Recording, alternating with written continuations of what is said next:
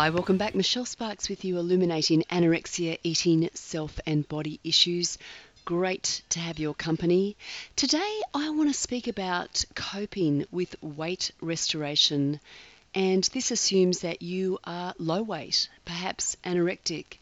And a couple of things we need to say here to begin is this information is not intended to take the place of medical information or input from your health professional.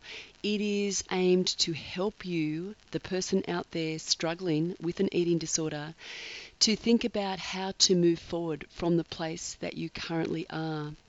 And it's really important to say First up, that eating disorders are really serious, potentially life threatening problems. And when you are really low weight, starving your body, anorectic, you can be putting your health in serious jeopardy. It's also important to say that you don't have to be a low weight to be putting your health in jeopardy. If you are starving your body, if you are binging and purging and punishing your body, your body, your physical health is at risk. And you should be, need to be under the care of a medical doctor. I can't stress that enough. It is absolutely critical for you to be under medical supervision. You know, I don't believe anyone who finds themselves stuck in an eating disorder chose to be in the place they currently are. But what we know is as we journey along the path of food and weight restriction, food restriction, and then as that becomes more and more impossible for most people, they end up in a pattern of binging and then going back to restrictions, possibly purging, punishing, laxative abuse, all of these behaviors can put your health at risk. For someone in the restricting anorectic category, they may just be continually and progressively limiting their food intake such that they get emaciated and at a very low weight. Now, you can be at a higher weight and starving your body, and the, the risks are there for you as well. The sort of things you need to be aware of are things like um, feeling weak, fainting, blackouts, feeling disoriented, confused, too weak to walk, or if you collapse, painful muscle spasms, chest pain, having trouble breathing, finding blood in your bowel movements or urine or vomit um, having an irregular heartbeat or a very low heartbeat, cold or clammy skin indicating a low body temperature. You know, starvation, malnutrition has serious consequences. And all this underscores the importance of being under medical care. But I want to say to you if you experience any of those symptoms, you need to get yourself ASAP to the doctor or to the emergency department of your local hospital. In Australia, we have an excellent publication called Eating Disorders First Aid Guidelines, and that comes from Orygen Youth Health Research Centre, the University of Melbourne. Um, I'm going to make that available or a link to that available on my website. It is a really good information sheet about eating disorders in general and also the sort of um, what you can see in terms of physical, psychological, behavioural uh, warning signs, what to do, what to look for in an emergency, so that those around you and you yourself can be aware of those signs that are pointing to more urgent attention being required. So that's the first thing to say. Eating disorders are serious. They can be potentially life threatening, and particularly with starvation, malnutrition, there are serious consequences. I want to say that first up, and yet what I really want to talk about is how to cope with weight restoration. Because when you are coming out of anorexia, when you are moving into recovery, the thing that you are most afraid of is putting on weight. And yet, this is the very thing we must do in order to recover a life worth living. So, how do we do that? Well, number one, we do it under medical supervision. And the more emaciated you may be and or the more malnourished you may be, the more imperative it is that you un- are under professional help because there are consequences even in refeeding from a very low weight there are risks associated with refeeding from a very low weight that must be done under the care of a medical team so that you do not put the body which has been malnourished and starving under too much stress in that process there is a process going forward to help you gain weight. And for some people, that will be inpatient treatment. If you are very malnourished, if you have any of those signs that I've just um, elaborated, and or if you want to go to my website, check out the mental health um, eating disorder first aid guidelines. I strongly encourage you to do that and to know that if you are in that category and yet wanting to move forward, wanting to recover your life, you need help to do that. That's the first thing to say. It's kind of like just laying a, a bottom line here. But now I'm going to move forward, assuming that you are not in that um, at at emergency risk, that you are low weight, scared of moving forward, scared of gaining weight, scared of what does that mean as you start to eat more. And I just want to talk about that briefly because that fear stops people from going forward you know, the, the most important thing I can say to you as a physiotherapist, as a professional counselor, as a long term recovered survivor of anorexia, what I can say to you is this as you learn to look after your body, including taking in adequate nutrition, your body will look after you. You will return to a weight that is healthy for your build, your genetics, your physical makeup. It will be a healthy weight for you. It will be a weight at which you do well in life. Your concentration is good, your energy is good, your hair is not falling out, you are feeling, you know, you can think clearly, and you can actually take hold of life. You can take hold of a life worth living. And that is the aim of recovery. You know, the fear that binds us in an eating disorder keeps us locked in this horrible, vicious cycle of restricting and staying in a place that is not helpful because we're terrified of gaining weight and or losing control. But the eating disorder lies to you. Um, the voice in your head lies to you. A couple of things that can help to help you move forward, I believe, is number one, knowledge. And the biggest overarching knowledge that you need is to know that your body is your friend. Your body is designed to help you survive and thrive in life. So, when you are really low weight, your body has gone into survival mode. It is hunkering down, it is you know, your blood pressure's dropped, your heart rate's dropped, everything has gone down into this really uh, survival mode just to keep you alive. So when you start to refeed, your body is going to have to go through a process, as I said and say again, that should be done under medical supervision with a team, a dietitian, a doctor, therapists, counselors that can support you in that journey. For a lot of people who are severely underweight, that will occur within an inpatient environment.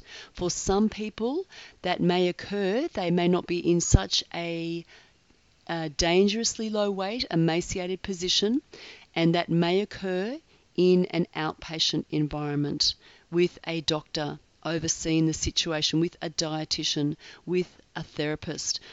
My position in that team environment is if the person is able to hold ground and move forward, then fantastic. They can if, if you can if you can move forward from the position that you are in with the support of a team in an outpatient environment, that's fantastic.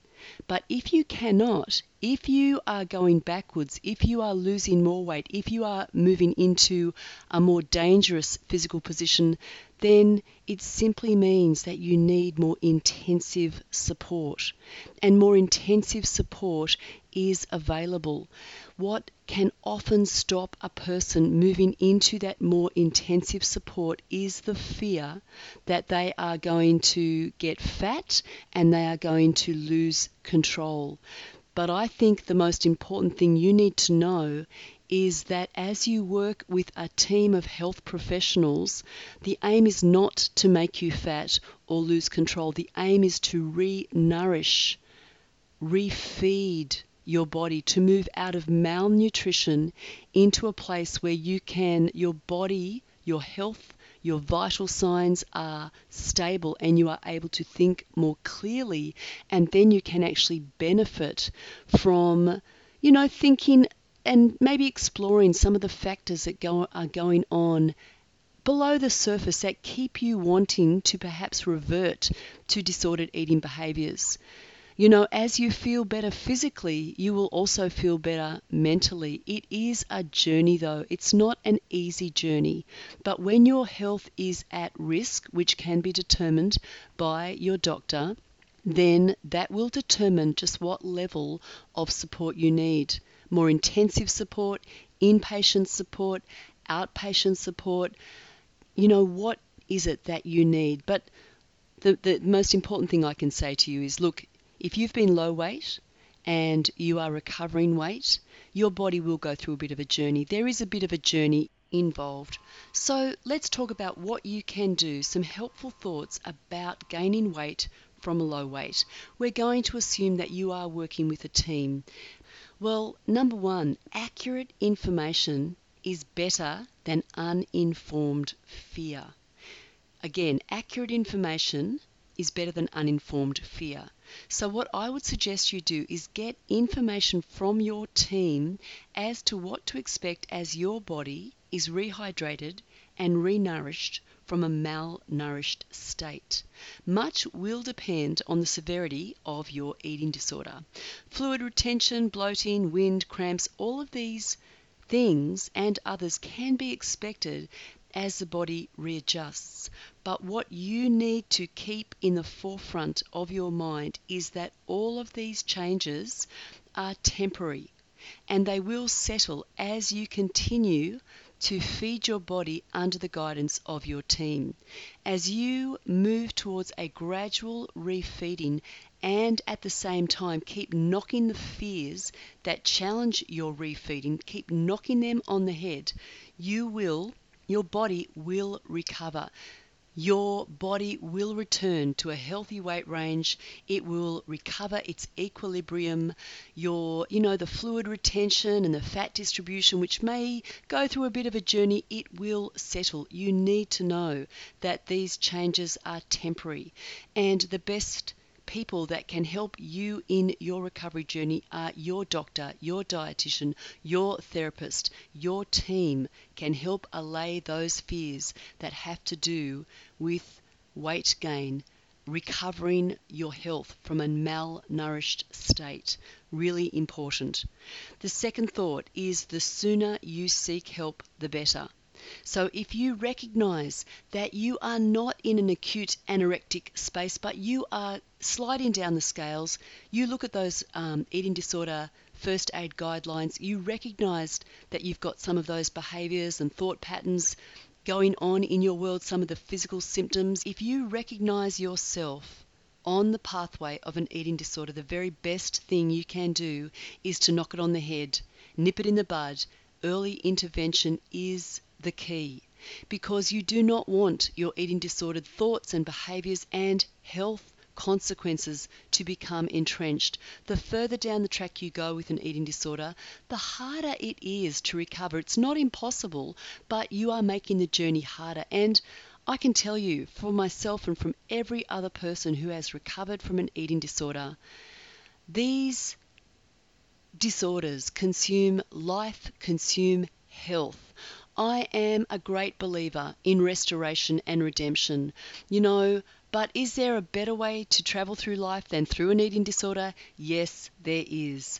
Would I change things if I could go back in time? Yes, I would.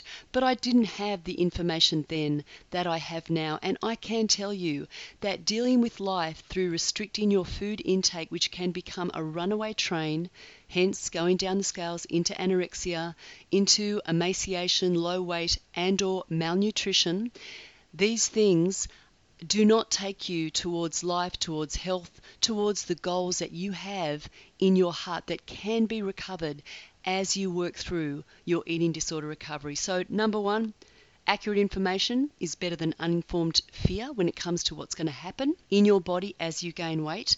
Number two, the sooner you seek help, the better. Number three, remind yourself why you began recovery in the, the first place. Maybe think about some of the things that eating disorder has taken from you your health, hope, energy, relationships, work or study or career opportunities, money Make a list of these things and keep it handy when you need to remember why you want to stick to your recovery plan. And think about what you want to look forward to by healing. Maybe make a gratitude list of all the things you love or have loved about life. Get really specific. Things like playing with your dog, creating art, chatting with your sister, dancing with your friends scrunching autumn leaves under your feet, the smell of freshly cut grass, watching ocean waves, snuggling up by a fire, road trips into the country, sitting at your favourite cafe with a coffee and a notepad and nobody else around. I don't know what it is for you, but think about the things that you have loved in your life and that will make a life going forward worth living. And you may want to then create a collage of pictures that represents these things and maybe other dreams that you have about your future. I would suggest you make a vision board, you create a collage and you put it somewhere that you can see it. And you keep looking at that every day and allow yourself. I mean, you know, you can really get into some mindfulness and meditation practice and really allow yourself to envisage, envision See yourself in that place. Allow yourself to relax and see yourself in the sort of life that is where you want to go. I tell you, your mind, your imagination are so powerful in drawing you towards the life that you create in your mind in your imagination. There's a story of this guy in one of the wars. He was a prisoner of war. He was in a small confined space for about seven years. And the story is that he went through his mind, in his imagination, he played a, a, a, round of golf every day for seven years. And when he came out of that small, confined space, he played a round of golf and actually scored 76, which is an incredible score for someone who hasn't played for seven years.